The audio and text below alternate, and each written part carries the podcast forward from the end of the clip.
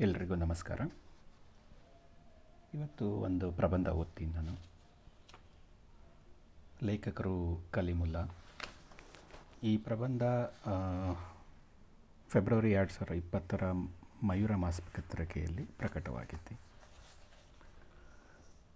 ಸ್ವಲ್ಪ ಲೇಖಕರ ಬಗ್ಗೆ ಮುಂಚೆ. ಚಿಕ್ಕಮಗಳೂರು ಜಿಲ್ಲೆ ತರಕೆಯವರು ಕಲಿಮುಲ್ಲಾ. ಇವರು ಕತೆ, ಪ್ರಬಂಧ ಅಂಕಣ ಬರಹಗಳಿಂದ ಗುರುತಿಸಿಕೊಂಡಿದ್ದಾರೆ.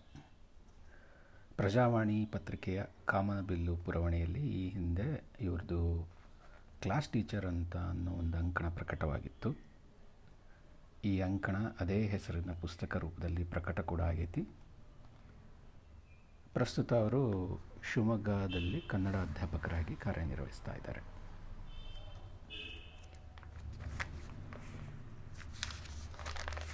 ಪ್ರಬಂಧದ ಶೀರ್ಷಿಕೆ ಒಂದೇ ಗಂಟೆಯಲ್ಲಿ.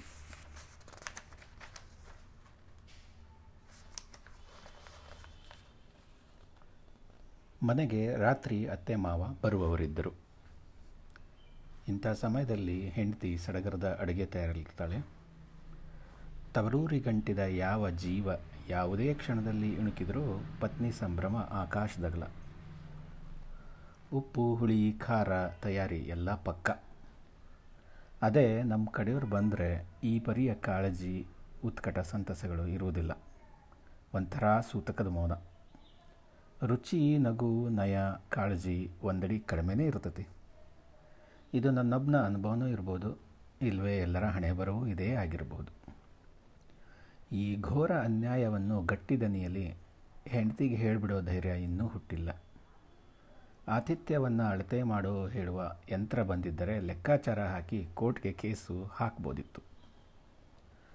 ನಮ್ಮೋರು ಚಂದವೋ, ನಿಮ್ಮ ಕಡೆಯೋರು ಅಂದವೋ ಎನ್ನುವ ಗಲಾಟೆ ಮನೆ ಎಂದ ಮೇಲೆ ಇದ್ದೇ ಇರುತ್ತೆ.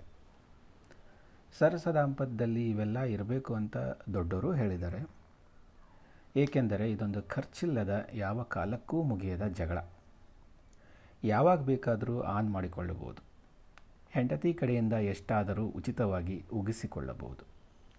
ಸಾಕೆನಿಸಿದಾಗ ನೆವ ಹೇಳಿ ನಿಲ್ಲಿಸಲೂಬಹುದು. ಮತ್ತೊಂದು ದಿನ ಮುಂದುವರಿಸಬಹುದು. ಕೆಟ್ಟ ಹೋದ ಲಟಾರಿ ಲಾರಿ ಇದ್ದಂತೆ. ಅಲ್ಲಲ್ಲಿ ರಿಪೇರಿ, ಆಗಾಗ ಪಯಣ. ಇಹದ ದಾರಿ ಮುಗಿಸೋ ತನಕ ನಿಲ್ಲದ ಹಾಡು ನಡೀತಾನೆ ಇರಬೇಕು. ಅಡುಗೆ ಮನೆಯಿಂದ ಅವಳ ಗರಂ ದನಿ ಬಂತು. ಎಲ್ಲ ಆಗೇದಿ ಚಿಕನ್ ಕಬಾಬ್ ಮರೆತು ಬಿಟ್ಟೆ. ಈಗ ತಂದು ಮಾಡೋಷ್ಟು ಟೈಮ್ ಇದೆಯಾ? ಅಂದ್ಲು. ಇಂಥ ಸಮಯದಲ್ಲಿ ನನ್ನೊಳಗಿನ ಸೋಂಬೇರಿ ತಟತಟ ಜಾಗೃತನ ಆಗಿಬಿಡ್ತಾನೆ. ಕತ್ಲಾಗ್ತಿದೆ. ಇಷ್ಟೊತ್ತಲ್ಲಿ ತಂದು ಕೊಡೋಕ್ಕೆ ಟೈಮ್ ಹಿಡಿಯುತ್ತೆ. ಅದೊಂದು ಐಟಮ್ ಬಿಟ್ಟರೆ ಏನು ದೇಶ ಮುಳುಗೋಗುತ್ತಾ? ನನ್ನ ಬೆಂಕಿ ಹಚ್ಚೋ ಉತ್ತರ. ಸೈನ್ಸ್ ಮೈದಾನದೆದುರು ಕೆಂಡದಲ್ಲಿ ಕೋಳಿ ಸುಟ್ಟು ಕೊಡೋ ಅಂಗಡಿ ಇದೆ ಅಂತ ಮೊನ್ನೆ ನೀವೇ ಅಂದ್ರಲ್ಲ. ನಿಮ್ಮಕ್ಕ, ನಿಮ್ಮಣ್ಣ ಬಂದರೆ ಅಲ್ಲಿಂದ ತರಬಹುದು ಅಂತ ಕುಣಿದಾಡಿದ್ರಲ್ಲ? ಈಗ ಅಲ್ಲೋಗಿ ತರೋಕ್ಕೇನು ದೊಡ್ಡ ರೋಗ? ಅಂದಳು. ಬ್ಯಾಡದ ಹೊತ್ತಲ್ಲಿ ನೆಗೆದಾಡಿ ಕುಂಡಿ ಸಿಕ್ಕಿಸಿಕೊಳ್ಳುವ ನಿನ್ನಂಥ ಗಂಡಸಿನ ಹಣೆಬರವೇ ಇಷ್ಟು. ಅನುಭವಿಸು ಮಗನೇ ಎಂದು ನನ್ನ ಮನಸ್ಸು ಉಗಿಯಿತು. ಹೇಳಬಾರದು ಅಂತ ಮನಸ್ಸಲ್ಲಿ ಅಂದ್ಕೊಂಡಿದ್ರೂ ಹಾಳಾದ ಬಾಯಿ ಸುಮ್ಮನಿರಬೇಕಲ್ಲ ಉತ್ತರ ಪೌರುಷದ ಕಾಯಿಲೆ. ಅತ್ಯುತ್ಸಾಹದಲ್ಲಿ ಫಸ್ಟ್ ನೈಟಲ್ಲಿ ಎಲ್ಲ ಒದರಾಡಿಬಿಟ್ಟೆ ಈಗ ನೋಡು, ಪ್ರತಿ ನೈಟು ಅದರ ಎಫೆಕ್ಟ್ ಅನುಭವಿಸ್ತಾ ಇದ್ದೀನಿ. ಪ್ರಥಮ ರಾತ್ರಿ ಮಳ್ಳಿ ಬಾಯೇ ಬಿಡಲಿಲ್ಲ. ಮೂಕಿ ಥರ. ಮುಗ್ದೆ ಸ್ಟೈಲಲ್ಲಿ ಕುಂತಿದ್ಲು. ಹೊಸ ಹಳಿ ಅಂತ ಎದ್ವಾ ತೈದ್ವಾ ರೈಲು ಬಿಟ್ಟೆ. ಎಲ್ಲ ಗುಮ್ಮನ ಗುಸ್ಕಿ. ಹಾಗೆ ಕೇಳಿಸ್ಕೊಂಡು, ಈಗ ಫುಲ್ ವಾಕಿ ಟಾಕಿ ಆಗ್ಯಾಳೆ. ಒಂದೊಂದು ಮಾತು ಮರಿದಂಗೆ ಸುಣ್ಣ ಬಣ್ಣ ಹಚ್ಚಿ ಜತನ ಮಾಡಿಟ್ಕೊಂಡು ದಿನಾ ಜಡಿತಾಳೆ. ಬಾಯಿ ಬಿಟ್ಟು ಬಂಡಗೇಡಿ ಆಗೀನಿ. ಯಾವ ಕಾರಣಕ್ಕೂ ನಮ್ಮ ನಮ್ಮ ಸೀಕ್ರೆಟ್ ಬಿಟ್ಕೊಡ್ಬಾರ್ದಣ್ಣ ಎನ್ನುವ ಗೆಳೆಯನ ಸಲಹೆ ನೆನಪಾಯಿತು. ನಾನಂತೂ ಈ ದವಗೆಲ್ಲಲಾರೆ. ಸೋತೆ, ಉಫಿಟ್ ಎಂದು ಬಿಡುವುದು ವಾಸಿ. ದೂಸರಾ ಮಾತಿಲ್ಲದೆ ಆಯ್ತೆಂದು ಶರಣಾದೆ. ಬೈಕ್ ಹತ್ತಿದಾಗ ಮೂರುವರೆ ವಯಸ್ಸಿನ ಮಗಳು ಸೂಫಿ, ನಾನೂ ಬರ್ತೀನಿ ಅಂತ ಹಠಕ್ಕೆ ನಿಂತಳು ಮನೆಯಿಂದ ಸ್ಕೂಟರು, ಬೈಕ್ ಚಾಲು ಆದರೆ ಸಾಕು. ಮಕ್ಕಳು ಹಿಂಗೊಂದು ಜಾಲಿ ರೈಡ್ ಕೇಳುವ ದುರಭ್ಯಾಸ ಉಳಿಸಿಕೊಂಡಿರುತ್ತವೆ. ಅದಕ್ಕಿಂತ ಹೆಚ್ಚಾಗಿ ಈ ಚಟನ ನಾವೇ ಕಲಿಸಿರ್ತೀವಿ ಅವರಿಗೆ. ಮನೆಯಲ್ಲಿ ಇದ್ದು ಇದ್ದು ಅವಕ್ಕೂ ಬೇಜಾರಾಗಿರುತ್ತೆ. ಅಮ್ಮನ ಜೈಲಿಂದ ಹೊರಗೆ ಹಾರಿ ಜಗವ ನೋಡುವ ತವಕ. ಹೀಗಾಗಿ ರಂಪಾಟ ಮಾಡಿಕೊಂಡೇ ಜೋತು ಬೀಳ್ತವೆ. ಒಪ್ತಿದ್ರೆ ಕೆಲವು ಮಕ್ಕಳಂತೂ ತಕ್ಷಣ ನೆಲದ ಮೇಲೆ ಬಿದ್ದು ರಂಪಾಟ ನಡೆಸಬಲ್ಲವು. ದಡ, ಬಡ, ಮಣ್ಣು, ಮಸಿ ಮೈಮೇಲೆ ಎಳ್ಕೊಂಡು ಬೂದು, ಗುಡ್ಡೆ, ಕತ್ತೆ ಥರ ಹೊರಳಾಡಿ ಕುಣಿಸಬಲ್ಲವು, ಮಣಿಸಬಲ್ಲವು. ನನ್ನ ಮಗಳೂ ಹೀಗೆ ಮಾಡಿಯಾಳೆಂದು ಹೆದರಿ ಅವಳನ್ನು ಕರ್ಕೊಂಡು ಕಬಾಬ್ ಸೆಂಟರ್ಗೆ ಹೋದೆ. ಸೂಫಿ ಖುಷಿಯಿಂದ ಮೈ ಕುಣಿಸುತ್ತಾ ಏನೇನೋ ಗುನುಗುತ್ತಿದ್ದಳು. ನನಗೆ ಏನೊಂದೂ ತಿಳಿತಿರಲಿಲ್ಲ ಅಲ್ಲಿ ಜನ ಸಾಲುಗಟ್ಟಿದ್ದರು. ಆತ, ಕಾಯ್ಬೇಕು ಸರ್, ಅರ್ಜೆಂಟ್ ಆಗಲ್ಲ ಎಂದು ಸರ್ಕಾರಿ ಆಸ್ಪತ್ರೆ ನರ್ಸ್ ಮಾದರಿಯ ಖಡಕ್ ಉತ್ತರ ಕೊಟ್ಟ. ಗಿರಾಕಿ ಇಲ್ಲದ ಸಮಯದಲ್ಲಿ ನೊಣ ಹೊಡಿತಾ ದಾರಿಲಿ ಹೋಗಿ ಬರೋರ ಮುಸುಡಿ ಆಸೆಗಣ್ಣಿಂದ ನೋಡ್ತಿರ್ತಾನೆ ಬಡ್ಡಿ ಮಗ. ಈಗ ಜನ ಹೆಚ್ಚಾದ ತಕ್ಷಣ ನೋಡಿದೆ, ನನ್ನ ಮಗನ ದೌಲತ್ ಉತ್ತರ ಎಂದು ಮನಸ್ಸು ತಿವಿಯಿತು. ಸತ್ತ ಕೋಳಿ ಸುಡೋ ಇವನಿಗೆ ಅದೆಷ್ಟು ಸೊಕ್ಕು ಎಂದು ಉರಿದುಕೊಂಡೆ. ಆರ್ಡರ್ ಕೊಟ್ಟು ಮಗಳ ಜೊತೆ ಬೀದಿಲೇ ನಿಂತೆ. ಅಲ್ಲಿ ಕೂರಲು ಜಾಗವೂ ಇರಲಿಲ್ಲ. ನಿಂತು ತಿನ್ನುವ ಟೇಬಲ್ಲು, ಅದರ ಮೇಲೆ ನೀರಿನ ಪ್ಲಾಸ್ಟಿಕ್ ಜಗ್ಗುಗಳು ಇದ್ದವು. ಕತ್ತಲು ಸಂಪೂರ್ಣ ಕವಿದು ಬೆಳಕಿನ ದೀಪಗಳು ಮೂಡಿಕೊಂಡವು. ಅಷ್ಟರಲ್ಲಿ ಲಟಾಸ್ ಪಟಾಸ್ ಮಾತು ಕಲ್ತಿದ್ದ ನನ್ನ ಮಗಳು ಕುಣಿದಾಡ್ತಾ ಏನೋ ಹೇಳ್ತಿದ್ಳು ನನ್ನ ಶರ್ಟಿನ ತುದಿ ಹಿಡಿದು ಜಗ್ಗುತ್ತಿದ್ದಳು. ಏನು ಮಗಳೇ, ಚಾಕ್ಲೇಟ್ ಬೇಕಾ? ಎಂದೆ. ಬೇಡವೆಂಬಂತೆ ಕತ್ತು ಅಲ್ಲಾಡಿಸಿದಳು. ಮತ್ತೇನು, ಎತ್ಕೋಬೇಕಾ? ಅಂದೆ. ಹ್ಞೂ ಅಂದಳು. ಈ ಮಕ್ಕಳನ್ನು ಭಾಳ ಹೊತ್ತು ಎತ್ತಿಕೊಂಡು ನಿಲ್ಲುವುದು ಒಂದು ತರಹದ ಹಿಂಸೆ. ಒದ್ದಾಡುವ, ಬಟ್ಟೆ ಹಿಡಿದು ಎಳೆದಾಡುವ, ಹಠ ಹಿಡಿದು ಸತಾಯಿಸುವ ಕುಣಿದಾಡಿ ನಮ್ಮ ಹೆಗಲು ಸೋಫಾ ಸೆಟ್ ಮಾಡಿಕೊಂಡು ಎಗರಾಡುವ ಮಕ್ಕಳು ರೇಜ್ಗೆ ಹುಟ್ಟಿಸ್ತವೆ. ಕೆಲವೊಮ್ಮೆ ತೆಗೆದು ಬಾರಿಸ್ಬೇಕು ಅನ್ನೋಷ್ಟು ಕೋಪ ಕೂಡ ಬರೆಸ್ತವೆ ಪುಟಾಣಿ ಇದ್ದಾಗ ಬೆರಳು ಚೀಪುತ್ತಾ ಬಹಾರ ಕಮ್ಮಿ ಇದ್ದಾಗ ಹೂ ಹಗುರ ಎನಿಸ್ತವೆ. ಎತ್ತಿ ಮುದ್ದಾಡಲು ಖುಷಿ ಎನಿಸುವುದೂ ಹೌದು. ಇವೇ ಮಕ್ಕಳು ಬೆಳೆದಂತೆ ಎತ್ತಿಕೊಳ್ಳುವ ಧೈರ್ಯ ಕಮ್ಮಿಯಾಗಿ ಸಿಟ್ಟು ನೆತ್ತಿಗೇರ್ತದೆ ನಮ್ಮ ಮೂಡು ಸರಿಯದ ಹೊತ್ತಲ್ಲಿ ಅವು ಖ್ಯಾತೆ ತೆಗೆದು ಎತ್ತುಕೊಳ್ಳಿ ಎಂದು ಹಠ ಮಾಡಿದರೆ ಸರಿಯಾಗಿ ಬಿದ್ದು ಎಂದೇ ಲೆಕ್ಕ. ಸಂತೆಯಲ್ಲಿ, ಜಾತ್ರೆಯಲ್ಲಿ, ಅಂಗಡಿ ಮುಂದೆ ಇದು ಕೊಡಿಸು ಎಂದು ರಚ್ಚೆ ಬಿಡುವ ಮಕ್ಕಳು ಅವ್ವನ ಕೈಯಲ್ಲಿ ಚಚ್ಚಿಸಿಕೊಳ್ಳುವುದು ಗ್ಯಾರಂಟಿ. ಅವೇ ಮಕ್ಕಳು ಬೆಳೆದು ವಯಸ್ಸಾದಾಗ ನಮಗೆ ತಿರುಗಿ ಚಚ್ಚುವುದೂ ಕೂಡ ಅಷ್ಟೇ ಗ್ಯಾರಂಟಿ. ನಾವು ರೆಡಿಯಾಗಿರಬೇಕಷ್ಟೆ. ಆಯ್ತೆಂದು ಒದ್ದಾಡ್ತಿದ್ದ ಮಗಳ ಎತ್ಕೊಂಡು ನಿಂತೆ. ಕಿವಿಯಲ್ಲಿ ಹಾಕಿ ಮೆಲ್ಲಗೆ ಉಸಿರುತ್ತಾ ಪಪ್ಪ, ಕಕ್ಕ ಎಂದಳು. ನನಗೆ ಗಾಬರಿ ಆಯಿತು. ಮನೆ ದೂರವಿದೆ. ಎಲ್ಲೆಲ್ಲೂ ಹತ್ತಿರ ಶೌಚಾಲಯಗಳಿಲ್ಲ. ಮೇಲಾಗಿ ಅವಳು ಅರ್ಜೆಂಟ್ ಎನ್ನುತ್ತಿದ್ದಾಳೆ. ಮನೆಗೆ ಹೋಗೋ ತನಕ ತಡ್ಕೋತಿ ಕಂದ? ಎಂದೆ. ನಿಸ್ಸಹಾಯಕಳಾಗಿ ಆಗಲ್ಲ ಎಂದು ಮುಖ ಕಿವುಚಿದಳು. ಪಾಪ ಮಗು ಕಷ್ಟದಲ್ಲಿದೆ. ಏನು ಮಾಡುವುದೆಂದು ತೋಚದೆ ಕಂಗಾಲಾದೆ. ತಕ್ಷಣ ಮುಂದೆ ಕತ್ತಲಲ್ಲಿ ಖಾಲಿ ಬಿದ್ದಿದ್ದ ಸೈನ್ಸ್ ಫೀಲ್ಡ್ನ ದೊಡ್ಡ ಮೈದಾನ ನೋಡಿದೆ. ಜೀವ ಬಂತು ರಸ್ತೆ ಬೆಳಕು ಅಲ್ಲಿಗೆ ಕೊಂಚ ಕೊಂಚ ಎರ್ಚಾಡ್ತಿತ್ತು. ತಕ್ಷಣ ಮಗುನ ಎತ್ತುಕೊಂಡು ಓಡಿದೆ. ತಡವಾದರೆ ಎಲ್ಲಿ ಮೈಮೇಲೇ ಕೊಡುತ್ತಾಳೋ ಎಂಬ ಭಯ ಬೇರೆ.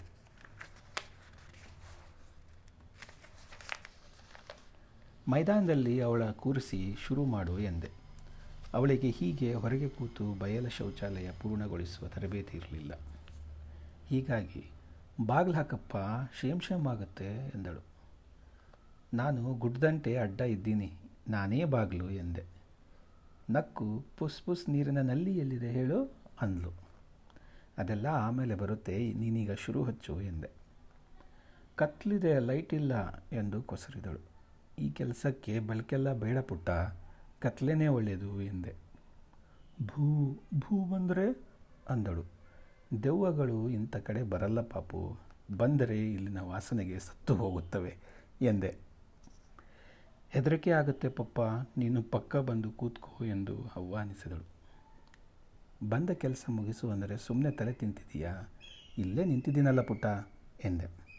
ಇಲ್ಲಿ ನೀರಿಲ್ಲ ಪಪ್ಪ, ನೀರು ಬೇಕು, ಅಂದಳು.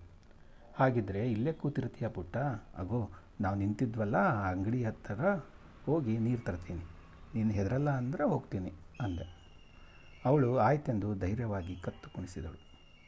ಅವಳ ಆಶ್ವಾಸನೆನ ನಾನು ನಿಜ ಅಂತ ಒಪ್ಪಿದೆ ಒಮ್ಮೊಮ್ಮೆ ಮಕ್ಕಳು ಹೀಗೆ ನೋಡಿ, ಒಂದು, ಎರಡು ಮಾಡದಿದ್ದರೂ ಮಾಡಿಯೇ ತಿರುತ್ತೇವೆಂದು ಸರಿ ರಾತ್ರಿ ಕೊಯ್ ಸುಖನಿದ್ದೆಯಿಂದ ಎಬ್ಬಿಸುತ್ತವೆ. ಕೊನೆಗೆ ಎಷ್ಟೊತ್ತು ಕಾದರೂ ಏನೊಂದೂ ಮಾಡದೆ ಕಲ್ಲಹರಣ ಮಾಡಿ ನಿರಾಶೆಗೊಳಿಸುತ್ತವೆ. ನಿದ್ರೆ ಕೆಡಿಸಿದ ಸಿಟ್ಟಿಗೆ ತಲೆ ಮೇಲೆ ಬಡಿಯಬೇಕೆನಿಸಿದರೂ ನಮ್ಮ ಮಕ್ಕಳೆಂದು ಸುಮ್ಮನಾಗುತ್ತೇವೆ. ಅದೇ ಕಂಡವರ ಮಕ್ಕಳಾದರೆ ಇಷ್ಟೊಂದು ದಯಾದಾಕ್ಷಿಣ್ಯ ಖಂಡಿತ ತೋರಿಸುವುದಿಲ್ಲ. ಒಮ್ಮೆ ಸೂಫಿ ಕೂಡ ಅರ್ಧರಾತ್ರಿಯಲ್ಲಿ ಸೂಸು ಎಂದು ಅವಳಮ್ಮನ ಎಬ್ಬಿಸುತ್ತಿದ್ದಳು. ಇಂಥ ತುರ್ತು ನಿಗಾ ಸೇವೆಗಳನ್ನು ಸದಾ ಸಲ್ಲಿಸಿ ಸುಸ್ತಾಗಿದ್ದ ಪತ್ನಿ ಆ ದಿನ ಗೊರಕೆ ಚಚ್ಚುತ್ತಿದ್ದ ನನ್ನ ಜಗುಟಿ ಎಚ್ಚರಿಸಿದಳು. ನೀನು ಅಪ್ಪ ಅಲ್ವಾ? ನಿಂದೇನು ಜವಾಬ್ದಾರಿ ಇಲ್ವಾ? ಪಾಪುನ ಬಾತ್ರೂಮ್ ಕರ್ಕೊಂಡು ಹೋಗು ಎಂದು ಗಡ್ಸಾಗೆ ಹೇಳಿದಳು.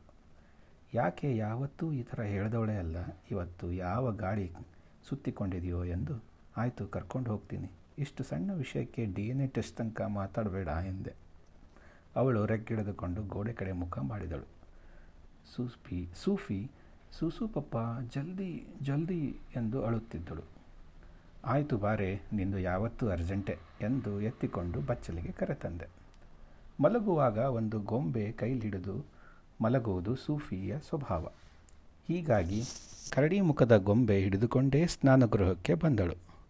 ಮಾಡೀಗ ಬೇಗ ಎಂದು ಗದರಿಸಿ ನಿಂತೆ. ಆಕೆ ಕಣ್ಣು ಉಜ್ಜುತ್ತಾ, ನಾನಲ್ಲ, ಈ ಗೊಂಬೆ ಸೂಸು ಮಾಡುತ್ತಂತೆ ಅಂದಳು. ಅವಳ ಮುಗ್ಧ ಮಾತು ಕೇಳಿ ನಗೆ ತಡೆಯಲಾಗಲಿಲ್ಲ. ಗೊಂಬೆ ಎಲ್ಲಿಂದ ಸೂಸು ಮಾಡುವುದೆಂದು ಆಲೋಚಿಸಿಯೇ ನಗು ಕಿತ್ತುಕೊಂಡು ಬಂತು. ಘೊಳ್ಳೆಂದು ನಕ್ಕು, ಏಯ್ ನಡಿಯ ತರ್ಲೆ ಎಂದು ಎಳೆದುಕೊಂಡು ಬಂದಿದ್ದೆ. ಗೊಂಬೆಗೆ ರೀಸಸ್ ಮಾಡಲು ನಾನು ಅವಕಾಶ ಕೊಡಲಿಲ್ಲ ಎಂದು ಕಾಲಿಗೆ ರಪರಪ ಹೊಡೆದಿದ್ದಳು. ಆ ಪ್ರಸಂಗ ಈಗ ನೆನಪಿಗೆ ಬಂತು. ಮಕ್ಕಳು ಇಂಥ ವಿಷಯಕ್ಕೆಲ್ಲ ಸುಳ್ಳು ಹೇಳುತ್ತಾರಾ ಎಂದು ಮತ್ತೊಮ್ಮೆ ಗುಮಾನಿ ಬಂದು, ಬಂತ ಬಂತ ಎಂದು ಕೇಳಿದೆ. ಅವಳೇನೂ ಮಾತಾಡಲಿಲ್ಲ. ಎದುರಿನ ಅಂಗಡಿಗೆ ಓಡಿ ಹೋಗಿ ನೀರು ತರುವುದು ಕೇವಲ ಎರಡು ನಿಮಿಷದ ಕೆಲಸ. ಒಂದು ರಸ್ತೆ ದಾಟಿ ತಿರುಗಿದರೆ, ಬಂದರೆ ಮುಗೀತು.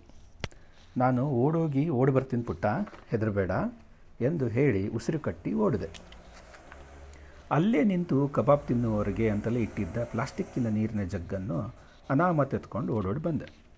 ಹಿಂತಿರುಗಿ ಬಂದಾಗ ದೊಡ್ಡ ಗಂಡಾಂತರವೇ ಕಾದಿತ್ತು ನಾನು ಬಿಟ್ಟು ಹೋದ ಜಾಗದಲ್ಲಿ ಮಗಳು ಸೂಫಿ ಇರಲೇ ಇಲ್ಲ.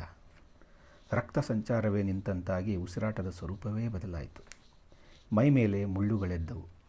ಸೂಫಿ ಸೂಫಿ ನಿಶೂಪುಟಿ ಎಂದು ಎತ್ತ ಕರೆದರೂ ಮರುದನಿ ಇಲ್ಲ. ವಿಚಾರಿಸಲು ಅದು ಜನರಿಲ್ಲದ ಪ್ರದೇಶ, ನಿರ್ಜನ ಪ್ರದೇಶ. ಆಗ ನನ್ನ ಜಂಗಾಬಲವೇ ಉಡುಗಿ ಹೋಯಿತು. ಹೆದರಿ ಕೈಕಾಲು ನಡುಗತೊಡಗಿದವು. ದಿಕ್ಕು ತೋಚದಂತಾಯಿತು. ಛೇ, ಒಂಟಿ ಮಗುವನ್ನು ಕತ್ತಲಲ್ಲಿ ಬಿಟ್ಟು ಹೋದ್ನಲ್ಲ, ನಾನೆಂಥ ಮೂರ್ಖ ಮನುಷ್ಯ ಎಂದು ನನಗೆ ನಾನೇ ನಿಂದಿಸಿಕೊಂಡೆ. ಗಾಬರಿ ಬಿದ್ದ ಮನುಷ್ಯ, ಮನುಷ್ಯನ ವಿವೇಕ ತಕ್ಷಣಕ್ಕೆ ಕೆಲಸ ಮಾಡುವುದಿಲ್ಲ. ಬುದ್ಧಿಹೀನನಂತೆ ನಿಂತು ಬಿಟ್ಟೆ. ಅದೊಂದು ದೊಡ್ಡ ಮೈದಾನ. ಕತ್ತಲೆ ಆವರಿಸಿದ್ದ ಅದರೊಳಗೆ ಆಕೆ ಹೋಗಿರುವುದು ಸುತರಾಂ ಸಾಧ್ಯವಿರಲಿಲ್ಲ. ಯಾರಾದರೂ ಅಚಾನಕ್ಕಾಗಿ ಕಾದಿದ್ದು ಅವಳನ್ನು ಎತ್ತಿಕೊಂಡು ಓಡಿ ಹೋದರೋ. ಆಗ ಆಕೆ ಏನಾದರೂ ಅರಚಿಕೊಂಡ್ಲೋ? ಅದು ನನಗೆ ಕೇಳಿಸ್ಲಿಲ್ವಾ? ನಾಯಿಗಿಗಳು ಏನಾದರೂ ಬಂದು ಚಚ್ಚಿ ಎಳೆದು ಎಳೆದೊಯ್ದವೋ, ಇಲ್ಲ ನನ್ನ ಹಿಂದೆ ಏನಾದರೂ ಓಡೋಡಿ ಬಂದು ಬಿಟ್ಲು ಹೀಗೂ ಆಗಿರ್ಬೋದು. ಇರಲಿ, ನೋಡೋಣವೆಂದು ಅದೇ ಕಾಬಾಬ್ ಕರ್ನಾರ್ ಕಡೆ ಓಡೋಡಿ ಬಂದೆ.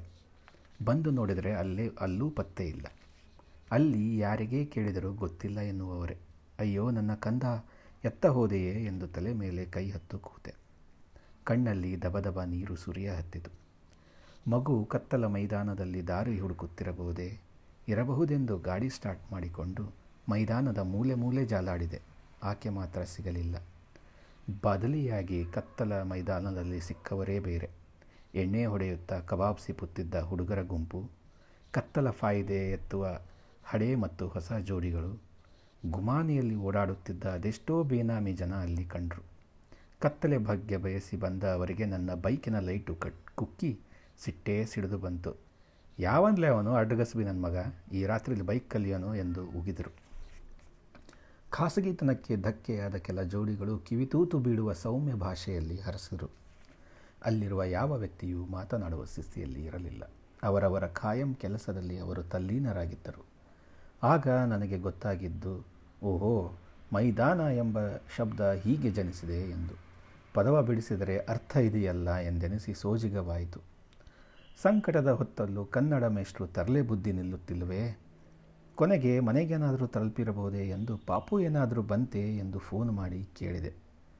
ಸೂಫಿ ತಪ್ಪಿಸಿಕೊಂಡದಿನ್, ತಪ್ಪಿಸಿಕೊಂಡ ಜಾಗದಿಂದ ಮನೆ ಐದಾರು ಕೇರಿ ಆಚೆಗಿತ್ತು. ಆದರೆ ಅಷ್ಟು ಚಿಕ್ಕ ಹುಡುಗಿ ತಾನೇ ಮನೆ ದಾರಿ ಹುಡುಕಿಕೊಂಡು ಹೋಗಲು ಸಾಧ್ಯವೇ ಇರಲಿಲ್ಲ. ಅಷ್ಟು ಅಸಡಾ ಬಸಡ ಏರಿಯಾ ನಮ್ಮದು ಈಗಲೂ ಮನೆಗೆ ಅಡ್ರೆಸ್ ಹುಡುಕಿ ಬರುವವರೆಗೆ ದಾರಿ ಹೇಳುವುದು ಹರಸಾಹಸ ಎನಿಸುತ್ತದೆ. ಅಂಥದರಲ್ಲಿ ಪಾಪ ಮಗು ತಾನಾಗೆ ಹುಡುಕಿ ಬರುವುದು ಖಂಡಿತ ಆಗದ ಕೆಲಸ.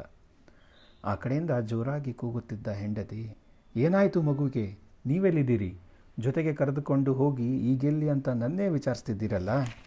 ಏನಾಯಿತು ಕಂದನಿಗೆ? ಅಯ್ಯೋ, ನನ್ನ ಮಗನ ಏನೋ ಮಾಡಿಬಿಟ್ರಪ್ಪ ಇವರು ಎಂದು ಚಿರುತ್ತಲೇ ಇದ್ಲು. ಆಕೆ ಆತಂಕ ಸಹಜವಾಗಿತ್ತು. ಸಿಟ್ಟು ಸರಿಯಿತ್ತು ಮುಂದುವರೆದು ಫೋನ್ನಲ್ಲಿ ನನ್ನ ಬೇಜವಾಬ್ದಾರಿತನ ಕುರಿತು ಬೈಯುತ್ತಲೇ ಇದ್ದಳು. ಅಷ್ಟರಲ್ಲಿ ಮಾವನ ಧ್ವನಿ ಹೆಂಡತಿಯ ಪಕ್ಕದಲ್ಲೇ ಕೇಳಿಸಿತು. ಅವರು ಆಗಷ್ಟೇ ದಯಮಾಡಿದರು. ಕೊಡಿಲಿ ಫೋನು ಎಂದು ಮೊಬೈಲ್ ಕಸ್ಕೊಂಡು ಅನೇಕ ಪ್ರಶ್ನೆ ಕೇಳಿದರು. ಉತ್ತರ ಹೇಳುವ ಸ್ಥಿತಿಯಲ್ಲಿದ್ದ ನಾನು ಹೆದರಿ ಫೋನ್ ಕಟ್ ಮಾಡಿದೆ. ಮಗು ಯಾವುದಾದ್ರೂ ಗಲ್ಲಿಯಲ್ಲಿ ಹೊರಟು ಬಿಟ್ಟಳು ಎಂದು ಮೈದಾನದ ಆಚೆಗಿದ್ದ ಬೀದಿಗಿಡಿ ಬೀದಿಗಳ ಕಡೆ ಹೊರಳಿದೆ. ಅವಳು ಸಿಕ್ಕೇ ಸಿಗುತ್ತಾಳೆ ಎಂಬ ನಂಬಿಕೆ ನನ್ನದು. ಸಿಕ್ಕವರಿಗೆಲ್ಲ ನನ್ನದೊಂದೇ ಅಲುಮೋರೆ ಪ್ರಶ್ನೆ. ಕೆಂಪು ಫ್ರಾಕು ಹಾಕಿಕೊಂಡಿದ್ದ ಚಿಕ್ಕ ಪಾಪು ಇತ್ತ ಕಡೆ ಏನಾದರೂ ಬಂದಿದ್ದು ನೋಡಿದ್ರಾ ಎಂಬುದು. ನನ್ನ ಸಡನ್ನಾದ ಪ್ರಶ್ನೆಗೆ ಅವರ ಪ್ರತಿಕ್ರಿಯೆ ವಿಚಿತ್ರವಾಗಿರುತ್ತಿತ್ತು. ಅವಕ್ಕಾಗಿ ನನ್ನ ನಿಲ್ಲಿಸಿಕೊಂಡು, ಬರ್ರಿ ಇಲ್ಲಿ, ರೀ ಇವರೇ, ನೆಟ್ಟಿಗೆ ನಿಂತು ಮಾತಾಡ್ರಿ. ಎಣ್ಣೆ ಗಿಣ್ಣೆ ಏರಿಸಿ ಮನೇನ ಮರ್ತವ್ರ ಥರ ಕಾಣ್ತಿರಲ್ರಿ. ಬನ್ನಿ, ಇಲ್ಲಿ ಕೂತೋಲ್ ಡಿಟೈಲ್ ಆಗಿ ಏನೇನಾಯಿತು ಹೇಳಿ, ಆಮೇಲೆ ವಿಚಾರಿಸೋಣ ಎಂದು ಸೋಮಾರಿಕಟ್ಟೆಗೆ ಮಾತುಕತೆಗೆ ಕರೆಯುತ್ತಿದ್ದರು. ನನ್ನ ಹತ್ತಿರ ಅಷ್ಟು ಸಮಯವಿರಲಿಲ್ಲ. ಕೇಳುತ್ತಾ ಕೇಳುತ್ತಾ ಬಲು ಬೇಗ ಅನೇಕ ಬೀದಿಗಳ ಸುತ್ತಬೇಕಿತ್ತು. ನನ್ನ ಪ್ರಶ್ನೆ ಚಿಕ್ಕದಾಗಿದ್ದರೂ ಜನರ ವಿಚಾರಣೆ ದೊಡ್ಡದಾಗಿತ್ತು. ನನ್ನ ಆತಂಕಕ್ಕಿಂತ ಅವರಿಗೆಲ್ಲ ವಿಷಯವನ್ನು ಬಿಡಿ ಬಿಡಿಯಾಗಿ ಕೊನೆಗೆ ಇಡಿಯಾಗಿ ತಿಳಿದುಕೊಳ್ಳೋ ಚಟ. ಬೀದಿಯಲ್ಲಿ ಸಿಕ್ಕವರದು ದೇಶಾವರಿಯಾದ ಹಲವಾರು ಪ್ರಶ್ನೆ, ಉಪಪ್ರಶ್ನೆಗಳು. ಎಲ್ಲರಿಗೂ ಉತ್ತರ ಹೇಳಿ ನನ್ನ ನಾಲಿಗೆ ಒಣಗಿ ಹೋಗಿತ್ತು. ಜನರ ಪಟಪಟನೇ ಕೇಳೋ ಪ್ರಶ್ನೆಗೆ ಭಾರೀ ವಿಚಾರಣೆಯಿಂದ ನನ್ನ ತಲೆ ಸಿಡಿಯತೊಡಗಿತು ಕೆಲವರು ನೋಡ್ರಿ, ಸರಿಯಾಗಿ ಮಕ್ಕಳು ಕಳ್ಳನ?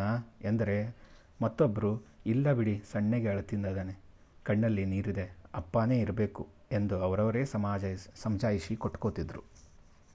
ಕೆಲವರು ಬುದ್ಧಿ ಹೇಳಿದ್ರು ಒಂದಿಬ್ಬರು ಹುಡುಕಲು ಸಹಾಯಕರಾಗಿ ನನ್ನೊಟ್ಟಿಗೆ ಬಂದರು. ಕೆಲವರು ದೇವರಲ್ಲಿ ಹರಿಸಿದ್ರು. ಕಟ್ಟೆ ಮೇಲೆ ಕೂತು ಕೆಲವರು, ಥೂ, ಇಂಥ ಬೇಜವಾಬ್ದಾರಿ ಜನರಿಗೆ ಮಕ್ಕಳು ಯಾಕ್ರಿ ಬೇಕು? ಎಂದು ಉಗಿದ್ರು. ಮಗು, ಹೆಣ್ಣೋ, ಗಂಡೋ, ಏನು ವಯಸ್ಸು? ಆ ಮಗು ತಪ್ಸ್ಕೊಂಡು ಹೋಗೋ ತನಕ ನೀನು ಕತ್ತೆ ಕಾಯ್ತಿದ್ದೆ ಮಗು ತಪ್ಸ್ಕೊಂಡಿದ್ದೆ ಎಲ್ಲಿಂದ? ಮಗುಗೆ ನೀನೇನಾಗಬೇಕು? ನಿಮ್ಮ ಯಾವ ಕೇರಿಪ್ಪ ಯಾವ ಜನ ನೀವು? ಏನು ಕೆಲಸ ಮಾಡ್ತೀಯಾ? ಇದೊಂದೇ ಮಗುನ? ಪಾಪು ತಪ್ಸ್ಕೊಂಡಿದೆ ಅಂತ ಪೊಲೀಸ್ ಕಂಪ್ಲೇಂಟ್ ಕೊಟ್ಟೆ ಇಲ್ವಾ? ಆ ಕಡೆ ಬಂದಿದೆ ಅಂತ ಹೆಂಗೆ ಗೆಸ್ ಮಾಡಿದ್ರಿ? ಎಂದು ಎಲ್ಲರೂ ರಪ ರಪ ಅಂತ ಬಿಡುವಿಲ್ಲದ ವಿಚಾರಣೆ ನಡೆಸಿದ್ರು. ನನ್ನ ಪರಿಸ್ಥಿತಿ ಹಣ್ಣುಗಾಯ ನೀರ್ಗಾಯ ಆಯಿತು. ಜನರಿಗೆ ಕೇಳುವ, ಚರ್ಚಿಸುವ, ವಿಷಯ ಎಳೆದಾಡುವ, ಮಾತನಾಡುವ ಚಟ. ರಾತ್ರಿ ಪುರುಸೊತ್ತಿಗೆ ಸೇರುವ ಕೆಲ ಜನರಿಗೆ ತೆವಲುಗಳು ಜಾಸ್ತಿ. ಮಾತನಾಡುವ ವಿಷಯಗಳ ಕೊರತೆಯೂ ಅವರಲ್ಲಿ ಕಾಡ್ತಾ ಇರುತ್ತೆ. ಅಂಥವ್ರಿಗೆ ಕೈಗೆ ಸಿಕ್ಕರೆ ತಿಥಿಯಾಗುವುದೇ ಗ್ಯಾರಂಟಿ. ಕೆಲವರು ಮಾತಿನ ನಡುವೆ ತಮ್ಮ ಊಹೆ ಹೆದರಿ, ಹೆದರಿಕೆ, ಹರಿಕತೆಗಳ ಸೇರಿಸಿ ನನ್ನ ಸಮಸ್ಯೆಯನ್ನು ಮತ್ತಷ್ಟು ಜಟಿಲಗೊಳಿಸ್ತಿದ್ದರು ಈಗೀಗ ಮಕ್ಕಳು ಹಿಡಿಯೋರು ರಾಜಸ್ಥಾನ್ ಕಡೆಯಿಂದ ಬಂದಿದ್ದಾರಂತೆ ಕಣ್ರಿ. ಕಣ್ಣು ಮುಚ್ಚಿ ಬಿಡೋದ್ರಲ್ಲಿ ಎತ್ತು ಬಿಡ್ತಾರಂತೆ ಕಿಡ್ನಿ, ಕಣ್ಣು, ಕಿತ್ತು ಬಾಡಿನ ಎಸ್ದು ಹೋಗ್ತಾರಂತೆ. ಈ ಮಾಟ ಮಂತ್ರ ಮಾಡೋರು, ನಿಧಿ ಅಗಿಯೋರು ಹುಡುಕಿಸಿ ಎಳೆ ಮಕ್ಕಳನ್ನೇ ಕಿಡ್ನಾಪ್ ಮಾಡ್ತಾರಂತೆ. ಪ್ರಜ್ಞೆ ತಪ್ಪಿಸೋ ಔಷಧಿ ರೆಡಿ ಇಟ್ಕೊಂಡಿರ್ತಾರಂತೆ. ಗೋಣಿ ಚೀಲದಲ್ಲಿ ಔಷಧಿ ತೊಗೊಂಡು ಹೋದರೆ ಯಾರಿಗೆ ಏನನ್ನು ಗೊತ್ತಾಗತ್ತೆ ಹೇಳಿ. ಹೆತ್ತವರು ಹುಷಾರಾಗಿರಬೇಕು. ಈ ಮಗುನ ಹಾಗೆ ಆಗಿದೆಯೋ ಏನೋ ಎಂದು ಭವಿಷ್ಯವನ್ನೂ ನುಡಿದುಬಿಟ್ರು ಜನ ಇನ್ನೊಬ್ಬರ ಸಮಸ್ಯೆ ಎಂದರೆ ಹೀಗೆ ಬೇಕಾಬಿಟ್ಟಿ ಮಾತಾಡ್ತಾರೆ. ತಮ್ಮೊಳಗೆ ತುಂಬಿಕಟ್ಟಿರುವ ಭಯ, ಸಣ್ಣತನ, ದೌರ್, ದೌರ್ಬಲ್ಯ, ಮೂಢನಂಬಿಕೆ, ಭ್ರಮೆಗಳನ್ನು ಕಾರಿಕೊಳ್ಳುವ ಚಟ. ಇಂಥ ಆಘಾತಕಾರಿ ಮಾತುಗಳು ನೊಂದವರ ಮನಸ್ಸಿನ ಮೇಲೆ ಯಾವ ಪರಿಣಾಮ ಬೀರಬಹುದೆಂಬ ಸಣ್ಣ ಕಾಳಜಿಯೂ ಅವರಲ್ಲಿರುವುದಿಲ್ಲ. ನನಗಂತೂ ಜ್ವಾಲಾಮುಖಿಯಂತೆ ಸಿಡಿದು, ಮಗುನ ಏನಾದರೂ ನೋಡಿದರೋ ಇಲ್ವೋ ಅಷ್ಟು ಹೇಳ್ರಿ ಸಾಕು. ಸುಖ ಸುಮ್ಮನೆ ಇಲ್ದಿರೋ ಸುಡುಗಾಡು ಕಥೆಗಳನ್ನು ಹುಟ್ಟಾಕಿ ಜೀವ ತೆಗಿಬೇಡಿ ಎಂದು ಎಲ್ಲರಿಗೂ ಉಗಿಯಬೇಕನ್ನಿಸ್ತು ಆದರೆ ಜನರ ಸಂತೆಯಲ್ಲಿ ಇಂಥದ್ದೆಲ್ಲ ಮಾಡೋದು ಅಲ್ಲೆಲ್ಲಿ ಸಾಧ್ಯ?